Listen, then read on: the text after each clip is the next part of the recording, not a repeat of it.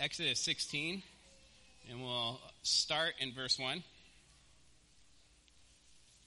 Again, verse 1, if you would read along with me. They set out from Elim, and all the congregation of the people of Israel came to the wilderness of Sin, which is between Elim and Sinai. On the 15th day, of the second month, after they had departed from the land of Egypt. And the whole congregation of the people of Israel grumbled against Moses and Aaron in the wilderness. And the people of Israel said to them, Would that we had died by the hand of the Lord in the land of Egypt, when we sat by the meat pots and ate bread to the full. For you have brought us out into the wilderness to kill this whole assembly with hunger. Then the Lord said to Moses, Behold, I'm about to rain bread from heaven for you, and the people shall go out and gather a day's portion every day, that I may test them whether they will walk in my law or not. On the sixth day, when they prepare what they bring in, it will be twice as much as they gather daily. So Moses and Aaron said to all the people of Israel, At evening you shall know that it was the Lord who brought you out of the land of Egypt. And in the morning you shall see the glory of the Lord, because he has heard your grumbling against the Lord. For what are we that you grumble against us? And Moses said, When the Lord gives you in the evening meat to eat, and in the morning bread to the full, because the Lord has heard your grumbling, that you grumble against him, what are we? Your grumbling is not against us, but against the Lord. Then Moses said to Aaron, Say to the whole congregation of the people of Israel, Come near before the Lord, for he has heard your grumbling. And as soon as Aaron spoke to the whole congregation of the people of Israel, they looked, looked toward the wilderness, and behold, the glory of the Lord appeared in the cloud. The Lord said to Moses, I have heard the grumbling of the people of Israel. Say to them, At twilight you shall eat meat, and in the morning you shall find or be filled with bread. Then you shall know that I am the Lord your God. Let's pray. Dear Heavenly Father, God, we just pray this morning God, that you are here, that you're with us, that your word, Lord, is proclaimed, that your truth, as Will spoke this morning, is heard, and that we hear your truth, and that we examine our hearts to see what your truth reveals about us, Lord. I, I pray that you're with us this morning, Lord, as we continue to talk about this subject of grumbling, Lord, that, Lord, you expose not only our hearts, Lord, but that we see the character of Israel, that we see your character, Lord, that we understand what, what a pure heart looks like when it is tested with trials, Lord. God, I pray that you're with us this morning, Lord, and pray that you challenge us, convict us, Lord, that the Spirit speaks to our heart. In your Son's name, amen. Last week we uh, covered the end of Exodus chapter 15, which I said last week kind of acts like an introduction to the next few chapters in the book of Exodus. This is really a transitioning point. Israel has left Egypt and now is in the wilderness. And again, the end of chapter 15 introduces 16, chapter 16 through 18, which is Israel's trials in the wilderness, or I will often refer to as the wilderness narrative. We learned last week that in the wilderness, Israel is saved. Right? They're on the other side of the Red Sea. They're, they're saved from the slavery that they had in Egypt. God has redeemed them, but they're not home. They're not in the promised land. Instead, they find themselves in the wilderness facing trials and tribulations, which, as I said last week, is similar to us as the church. We are saved You've put your faith in Christ. You're saved. You're freed from the slavery of sin. You're a new creation, just like Israel is a new creation on the other side of the Red Sea. We are adopted into the family of God, and He is our King. We are His people, but we are not home. We are not in the promised land. We're not in eternity. We're not in paradise. The church now lives in a type of wilderness between the first coming of Christ, where he saved us, and the second coming of Christ, where he will take us home. Meaning, as we learned in 1 Corinthians chapter 10, there is much we can learn from the wilderness narrative, much we can learn from Israel in the wilderness. Right? Again, we live in a type of wilderness right now.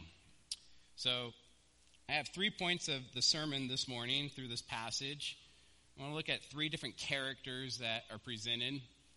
The first character is Israelites. We're going to look at the character of the Israelites. The second is God, the character of God, and kind of comparing the character of the Israelites to the character of God. And finally, I want to look at the character of a pure heart. So let's start with the character of the Israelites. Again, look at Exodus chapter 16, verse 1. It says this They set out from Elim, and all the congregation, the people of Israel, came to the wilderness of Sin, which is between Elim and Sinai, on the 15th day of the second month after they had departed from the land of Egypt. Now, they probably were at Elim for a couple of weeks, and if you remember from last week, Elim was this oasis in the wilderness. It was a place where there was much water. It says 12 springs and 70 palm trees, meaning there was a lot of water and there was shade. They found rest and water in Elim. But they left Elim after spending a couple weeks there. And verse 2, look what it says. And the whole congregation of the people of Israel grumbled against Moses and Aaron in the wilderness. Again, just like last week, within one verse of the blessings of God, this, this oasis that God led him to in Elim, within one verse, there's a trial. And Israel's grumbling.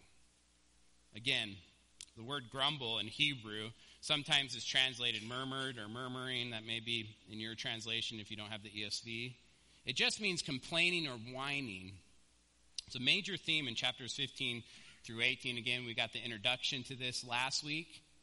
Last week we saw that really grumbling is a major sin. In fact, in 1 Corinthians chapter 10, Paul, who's reflecting on the, the wilderness narrative, lists grumbling with pagan idolatry, and not just pagan idolatry, but gross sexual pagan idolatry. Pagan idolatry, sexual immorality, and putting Christ to the test. These are all major sins, and, and Paul is, is making very clear that grumbling is a major sin. It's not, as we saw last week, it's not that Israel didn't have legitimate concerns. Last week, they, they were without water. This week, they're running out of food. It's not that they didn't have legitimate concerns, it's that they approached their concerns in an ungodly manner. They grumbled, they whined, they complained. Which leads to an important question. This is a question I want to examine this week. Where does grumbling come from? This is, question really is key in understanding ourselves. Where does grumbling come from? It's important that the Bible just makes it extremely clear that outside circumstances are not the cause of grumbling. Trials are not the cause of grumbling. Again, grumbling doesn't come from the outside, grumbling comes from within. Grumbling and complaining comes from the heart. Outside circumstances just expose what is already within our hearts. One commentator put it this way Our complaining and whining are never caused by outside or outward circumstances. Instead, they just reveal the inward condition of our hearts. In other words, if you want to see the true character of a person, put that person in a trial and see what comes out of their hearts. If you're known as someone, and I just want to get right in to the reality of this passage and what's going on. If, you, if you're known as someone who complains, who whines, who nags, who gossips, who grumbles when you don't get your way, it's not the circumstances that is causing the grumbling, it's your heart. It's what's coming out of your heart. Moses just makes this extremely clear in the book of Deuteronomy. Uh, listen to what it says in Deuteronomy 8, verse 2. And this is, I'll give you the context here. This is after 40 years in the wilderness. We kind of are right at the beginning, like the first few weeks. in the wilderness, well, at the end of 40 years in the wilderness, Moses is reflecting back on what the Israelites learned. And he says this in verse 2 And you shall remember. In other words, he's telling the Israelites, don't forget what you've learned in the wilderness. And you shall remember the whole way that the Lord your God has led you these 40 years in the wilderness, that he might humble you, testing you to know what is in your heart. The trials in the wilderness were tests. God was sovereign over these trials. They were tests. And then he was testing you, it says, to to know what is in your heart. In other words, these trials that the Israelites found themselves exposed the hearts of the Israelites. It exposed the true character of these people in the wilderness.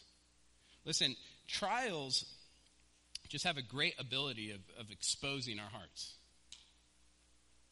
They expose our hearts. So let me ask you this question again. I just want to dive right into it this morning.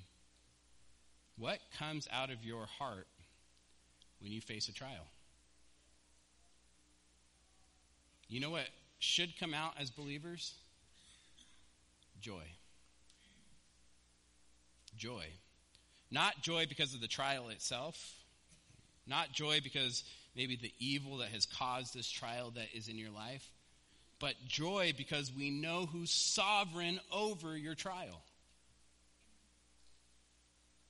In fact, listen to Philippians 4, verse 4. It says this, and this is a very familiar verse to probably every single person in this room. It starts with a command rejoice. In Greek, that's an imperative, it's a command. Rejoice. Rejoice in the Lord. In other words, don't rejoice necessarily because of the trial, but, but rejoice in the Lord who's sovereign over the trial. Rejoice in the Lord always. You know, always is an interesting word in Greek. You know what it means? It means always.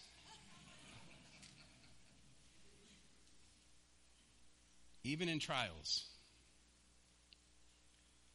Rejoice in the Lord always. And then Paul just wants to make it very clear. Again, I say rejoice.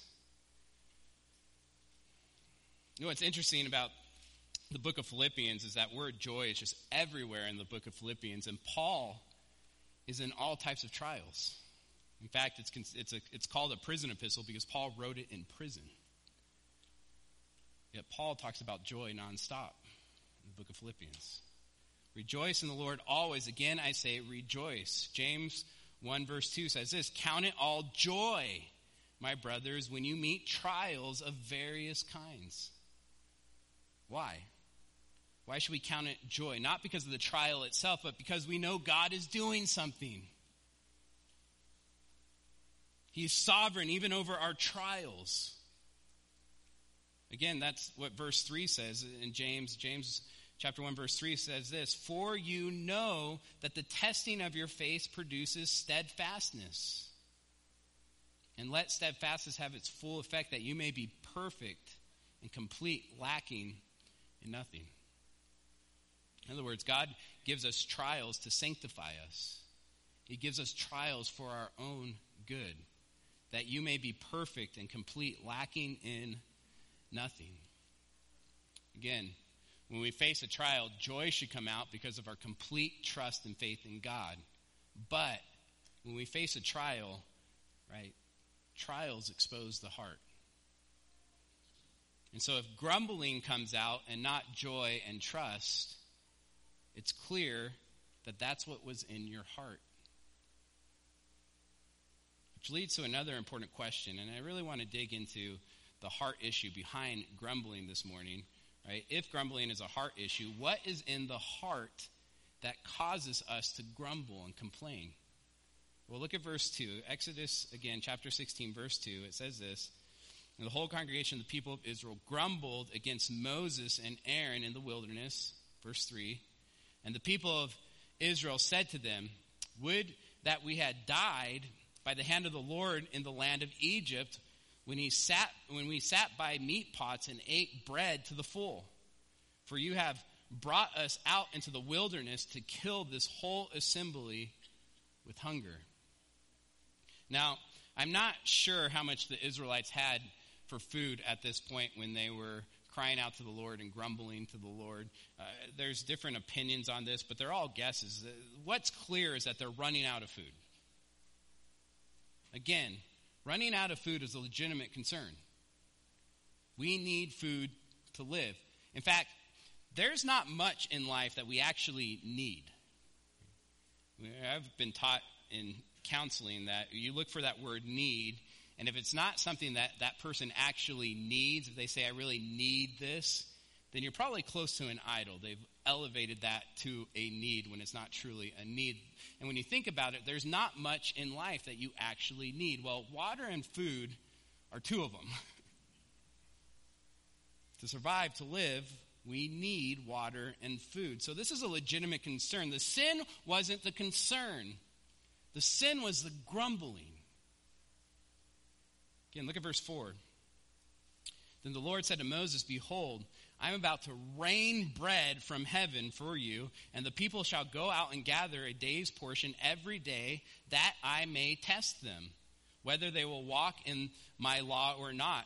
On the sixth day, when they prepare what they bring in, it will be twice as much as they gather daily. So Moses and Aaron said to all the people of Israel, At evening you shall know that it was the Lord who brought you out of the land of Egypt. Now pay attention to verse 7 and 8, what I'm about to read. And I just want you to pay attention to how many times the word grumble is used here in different, different forms.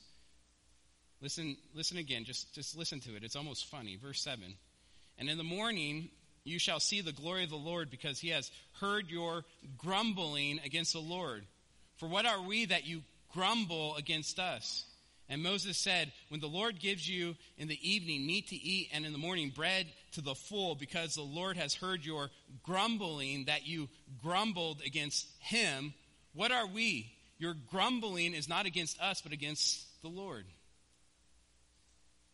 That word grumble is used five different times in these two verses. Right, Moses is making a point here. Look again at verse 7. Look what he says. And in the morning you shall see the glory of the Lord because he has heard your grumbling against the Lord. Now that's interesting what Moses says there in verse 7 because just look back at verse 2 real quick. Look what it says. And the whole congregation of the people of Israel grumbled against Moses and Aaron. Who is Israel grumbling against in verse 2? Moses and Aaron. Well, again, in Exodus 15, verse 4, this is the waters of Marah. This is what we read last week. Listen to this. It says this And the people grumbled against Moses, saying, What shall we drink? Even before the Red Sea crossing, I want to be clear, the word grumble is not used till the end of chapter 15, but Israel is just a people of grumblers, and they've been grumbling well before the Red Sea, even though that word is not used. So let me give you an example of that. Exodus 14 11, it says this They, that's the people of Israel, they said to Moses, It is because there are no graves in Egypt that you have taken us away to die in the wilderness. Right? That's grumbling. And they say, Moses, you're the one that has led us here. Every time up to this point that Israel grumbles, they are grumbling against Moses or Moses and Aaron. But look what it says in verse 7. Look what Moses says. He says this And in the morning you shall see the glory of the Lord because he has heard your grumbling against the Lord. Against the Lord, not Moses. And then Moses explains, For what are we that you grumble against us? And Moses said, When the Lord gives you in the morning meat to eat, or in the evening meat to eat, and in the morning bread to the full, because the Lord has heard your grumbling that you grumble against him, what are we? Your grumbling is not against us, but against the Lord. Philip Ryken writes this In the case of the Israelites, although they were taking things out on Moses, they were really angry with God. And let me just stop there. The heart of grumbling is anger at God. The heart of grumbling is anger at God. Let me just keep going with this quote. This is why God always takes our complaints personally. He knows that when we grumble about our personal circumstances, our spiritual leaders, or anything else, we are really uh, doing, or what we really are doing is finding fault in Him. We are complaining about what He has provided or not provided, as the case may be. A complaining spirit always indicates a problem in our relationship with God. As I said last week, here's why grumbling is so bad. It's so bad because if God is truly sovereign, which He is, meaning every little thing in our life He is sovereign over, who, we are, uh, who are we grumbling against when we grumble? God. Who is Adam grumbling against when he was blaming the woman for the sin? It's the woman you gave me. Who is Eve complaining against? Who is he, she grumbling against when she was complaining about the serpent? God. Again, grumbling, whining, gossiping, slandering just reveals the bitterness that's in our own hearts. Right? Bitterness towards God. We think we can do a better job the circumstances surrounding our lives than God can. We think if we were in control or if we were sovereign, then there would be nothing to grumble about. When Israel grumbled against Moses and Aaron, they were really just grumbling against God because who put Moses and Aaron in charge? Who was leading every single step of Moses and Aaron? God. So we see the character of the Israelites in the wilderness complaining, grumbling, whining, anger with God. When a trial came, anger with God came out. After God has graciously saved them, they grumbled. Now I want to compare this with the character of God. Compare the character of the Israelites with the character of God. So my second point this morning is the character of the Lord, the character of Yahweh. Again, look at verse 9 and follow along. It says this, verse 9. Then Moses said to Aaron, Say to the whole congregation of the people of Israel, Come near before the Lord, for he has heard your grumbling.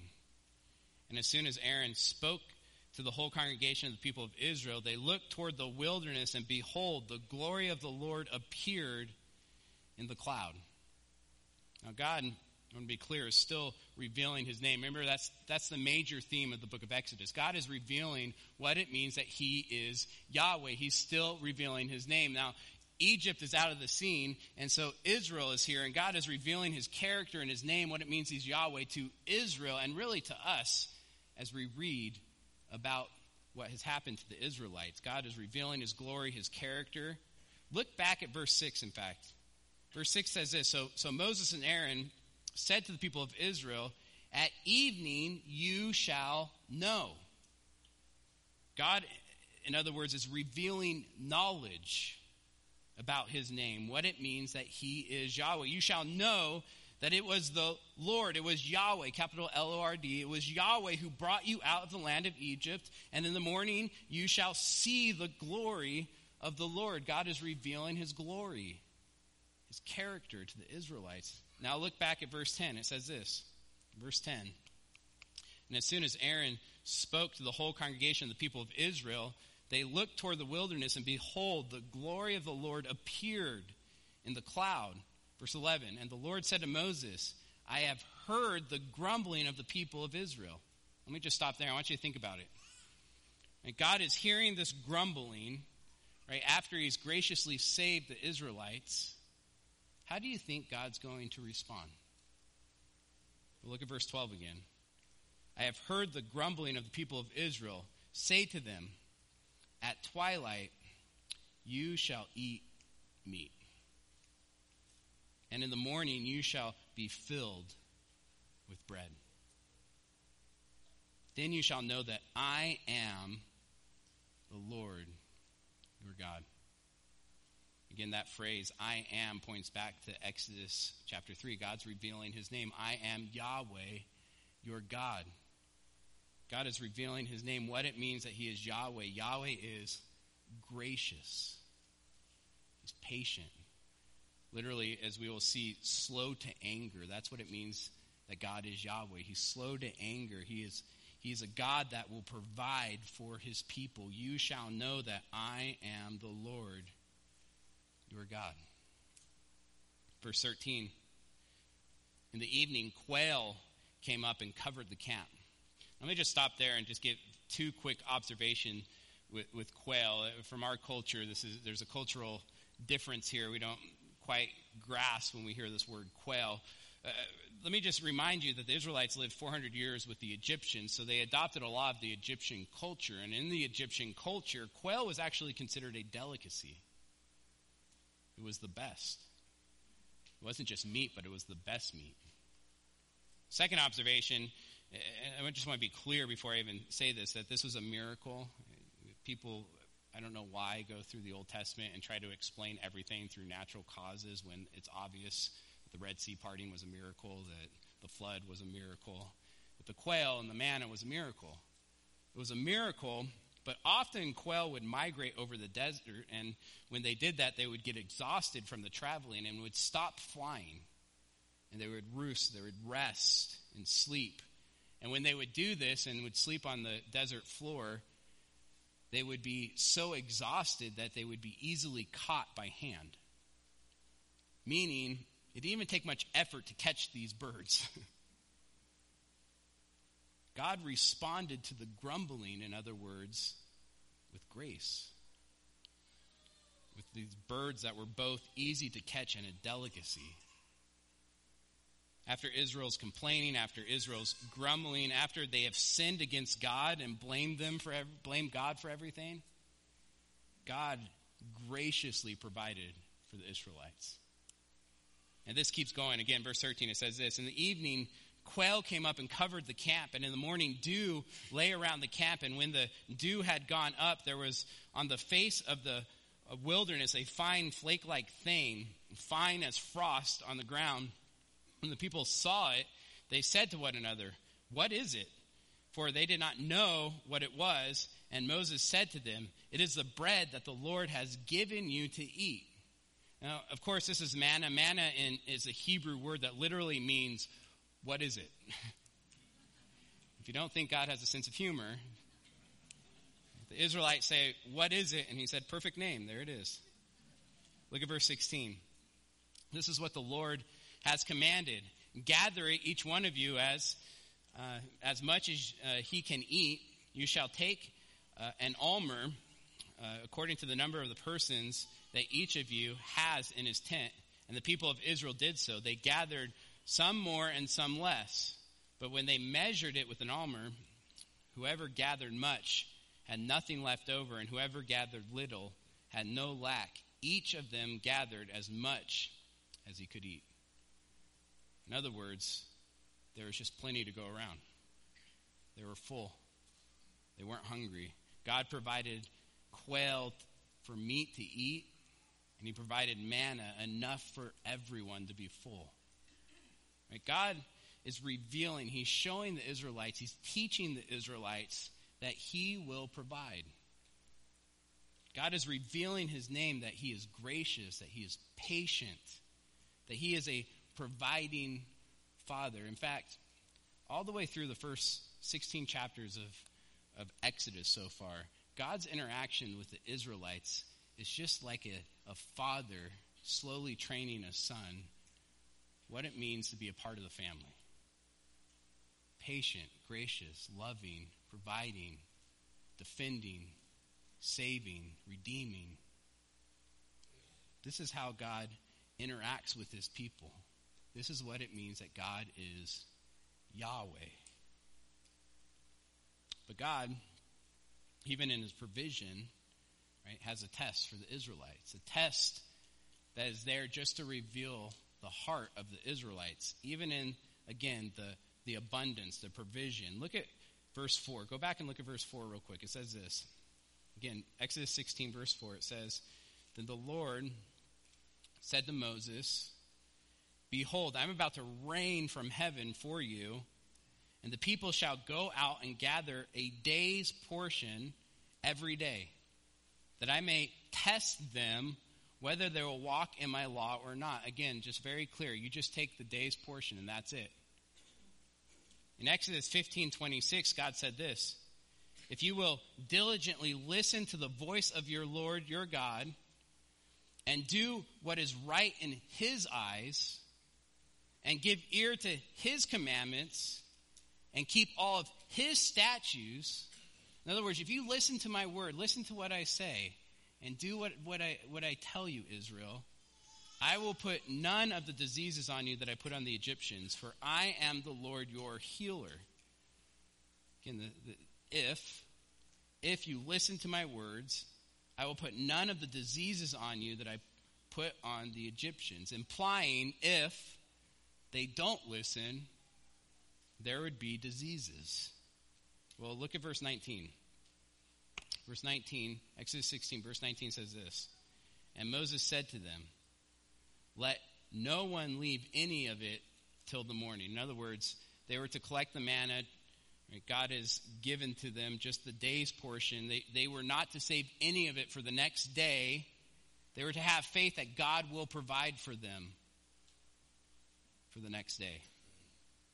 This was God's command for them. This was God's law in the wilderness. This was God's word. Well, look at verse 20. But they did not listen to Moses. Some left part of it till the morning. In other words, they, they disobeyed. They didn't listen to God's word. Well, look what happened. And it bred worms and stunk, stink. In other words, it became diseased. And Moses was angry with them because they didn't trust God. They didn't trust God to provide for them. They, they didn't trust God to take care of them. Through all their experience that they've gone through, they still didn't trust God. They didn't listen to His word. They were more concerned about their physical needs, and what tomorrow will hold, than obeying God's word. They didn't trust him. Instead, they took matters into their own hands, trying to save some of the manna, and it became disease, just like God said would happen. In fact, turn with me to Deuteronomy chapter 8, verse 2, because I want you to read this passage with me. It starts off, and as you get there, we'll come back to this, but it starts off saying, And you shall remember. And again, the context of this, this is after 40 years in the wilderness where God was slowly training Israel to trust him, that he was slowly sanctifying them. We're just in the first few weeks in Exodus, but this is after 40 years of this all happening. And, and, and, Moses is telling Israel to remember what you learned in the, in the wilderness when you cross over and go into the promised land. Again, Deuteronomy 8, verse 2 says this and you shall remember that the whole way that the Lord your God has led you these 40 years in the wilderness, that he might humble you, testing you to know what was in your heart, whether you will keep his commandment or not. And he humbled you and, and let you hunger. Let me just make that very clear. God was the one that let Israel hunger. Why? And he fed you with manna. He was testing them. He was revealing in his heart. He was showing them that he is trustworthy. That trial that they went through was because God was sovereign over the trial. He said, "You uh, let you um, hunger and, and fed you with manna, which you did not know, nor did your fathers know, that He might make you know that man does not live by bread alone, but man lives by every word that comes from the mouth of the Lord." In other words, in the wilderness, Israel was tested. Israel was tested, and what came out of their hearts in the trial in this test right, there was bitterness, grumbling, disobedience, and, and really a distrust of God. Again, God's character after Israel's complaining was patient, right, slow to anger, love, grace, and provision. This leads me to my third point this morning the character of a pure heart. We have seen Israel's character, we, we've seen God's character. Now, I want to look at the character of a pure heart. What, what comes out of someone who has a pure heart during a trial? If you put someone in a trial that has a pure heart, what comes out? Well, turn with me to Matthew chapter 3, verse 13. Matthew chapter 3, verse 13.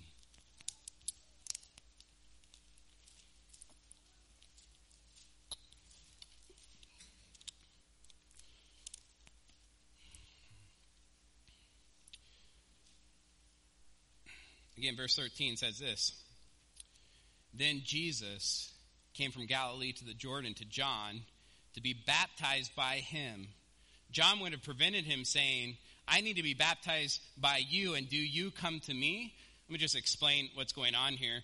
This was the baptism of repentance. This was John's baptism before the death and resurrection of Jesus. It was a baptism of repentance. People would come and, and, and display a repentive heart. And John sees Jesus coming who is sinless. And John knows that Jesus is sinless, saying, Why are you coming to be baptized? Shouldn't you be baptizing me? I am a sinner. And look what Jesus says. But Jesus answered him, Let it be so now, for thus it is fitting for us to fulfill all righteousness. In other words, you're right, John, I don't need to repent. But I will be baptized anyway, purely out of obedience to God. Now, before I go any further, let me just say Jesus, who was sinless, that didn't need to be baptized, was baptized purely out of obedience to God. If you are a Christian and you're not baptized, you're not following Jesus' example. Get baptized. He says, to fulfill all righteousness. Then he, that's John, consented. In other words, all right, I'll baptize you. Verse 16.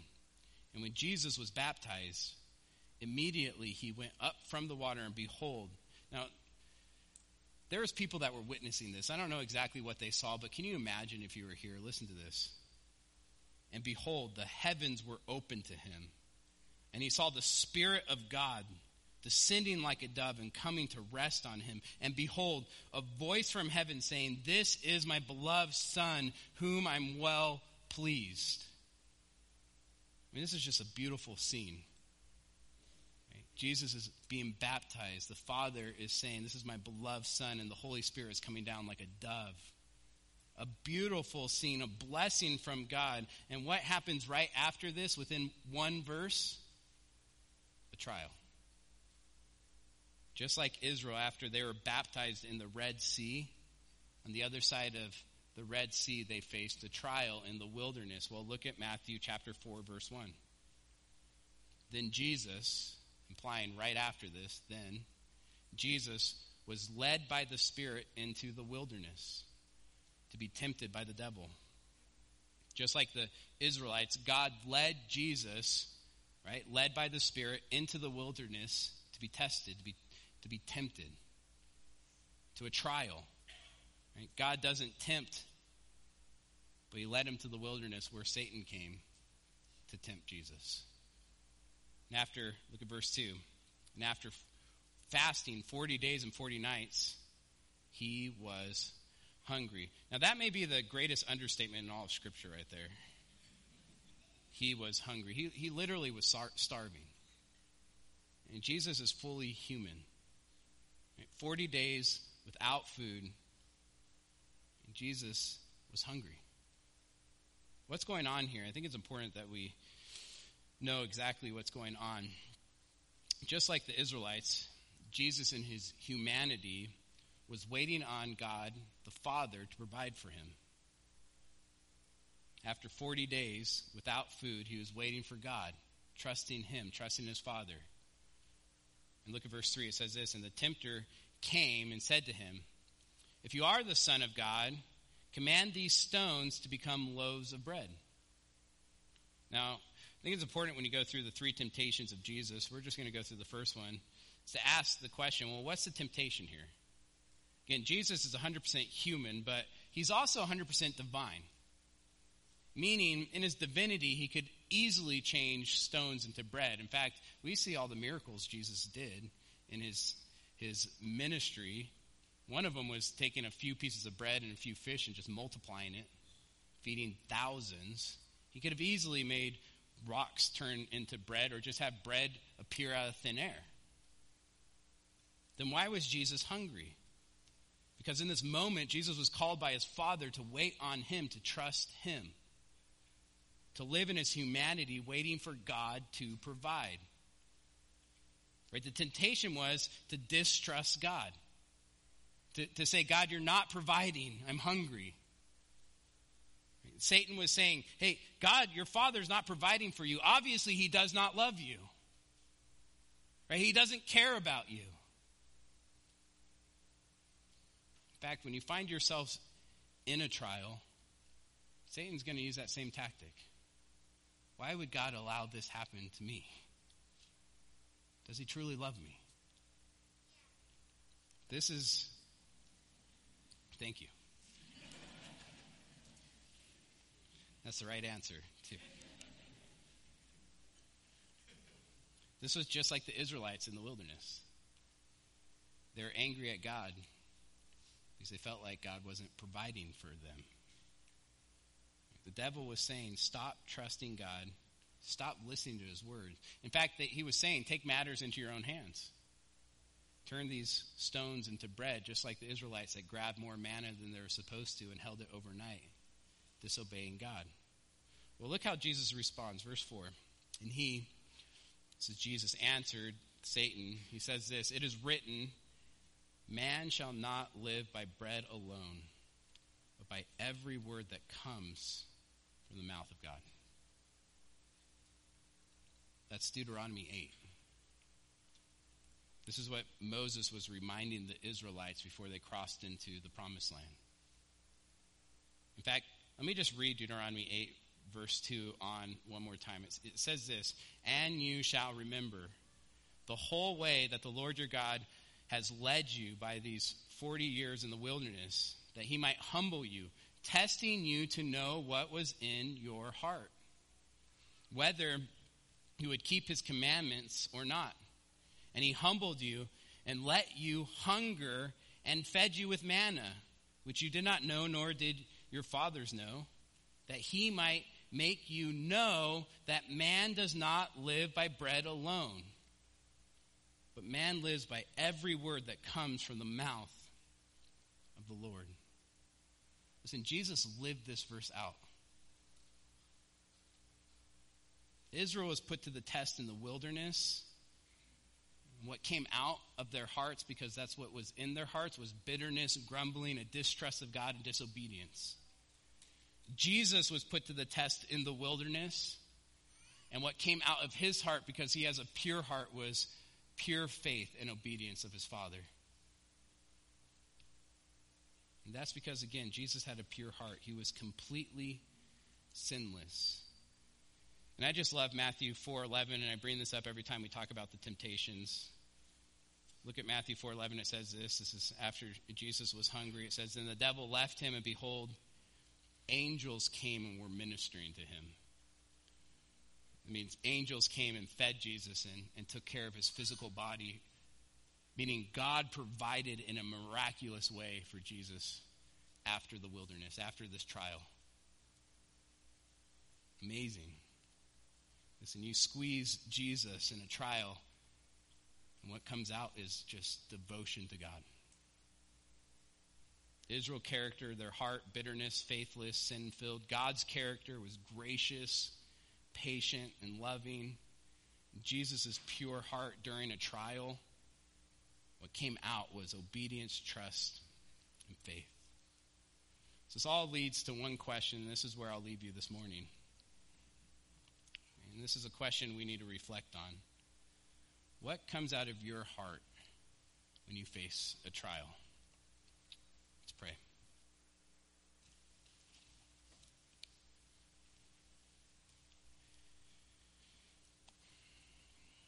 Dear Heavenly Father, I, I know that last question is so convicting. Lord, I know just in our sinful nature and the flesh that still plagues us, Lord, we have such a tendency to grumble, complain, and and whine. God, I know we're blinded often thinking that the reason we're grumbling is because we have a legitimate complaint of what's going on and, the circumstances that surround our life, Lord. But God, I pray that you continuously remind us, as we see in Deuteronomy chapter 8, that, that what comes out of our heart comes out because it was in there. Lord, when we see complaining and grumbling, Lord, God, help us to, to take our thoughts captive and remember who's control of our circumstances. Help us to trust in you, Lord. God, and I am so thankful that Jesus not only is our, our example, but his righteousness has been given to us for those that have put their faith in, in you, Lord, because we are sinners. We are grumblers, just like the Israelites. Yet Jesus was perfect. And where we failed, he succeeded. And, and he went to the cross and died on the cross for our sins. And when we put our faith in him, his righteousness is imputed to us, Lord. Meaning, at, at that baptism, when you looked down and said, This is my son, who I beloved, my beloved son, that's how you look at us, Lord. Not because of our works, but because of his works, Lord. God, I thank you for his sinful life. I thank you for his pure heart. God, I pray that we put our trust in Him and His works and, and nothing else. That we strive to be like Him, but we know that our only justification is through Him. God, I just pray that you're with our church. In your Son's name, amen.